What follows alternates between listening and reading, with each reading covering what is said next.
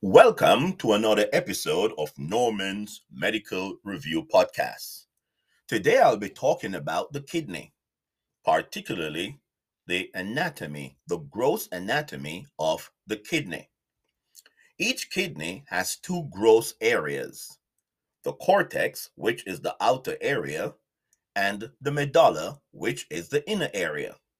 The cortex houses the glomeruli, the convoluted tubules of the nephron, and the blood vessels. The cortex has structures known as columns that extend into the medulla and divide it into renal pyramids. Each renal pyramid ends in a funnel shape in a structure known as the papilla. The papilla opens into the renal pelvis.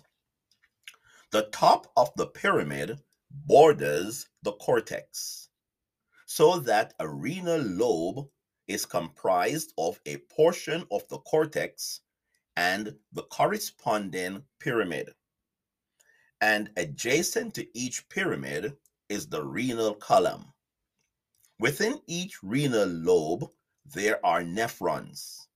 The glomeruli and the convoluted tubules of the nephrons and the blood vessels are located in the cortex portion of the lobe, and the descending limb, the ascending limb, loop of Henle, and the, collecting ducts are located in the pyramid portion of the lobe.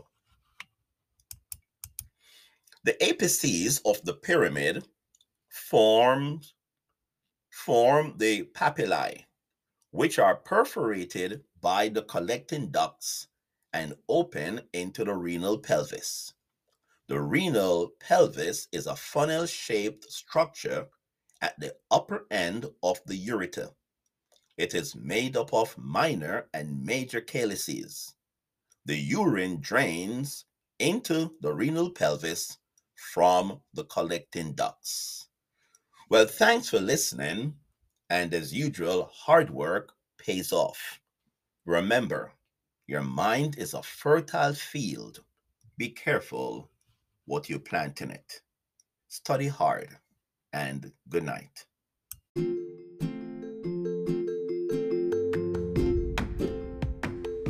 Thanks for listening to Norman's Medical Review. Follow us on Spotify, Anchor, Google Podcasts, and if you're on Apple Podcast, hit the plus button on the top. Stay tuned for the next episode. Remember to listen and study well.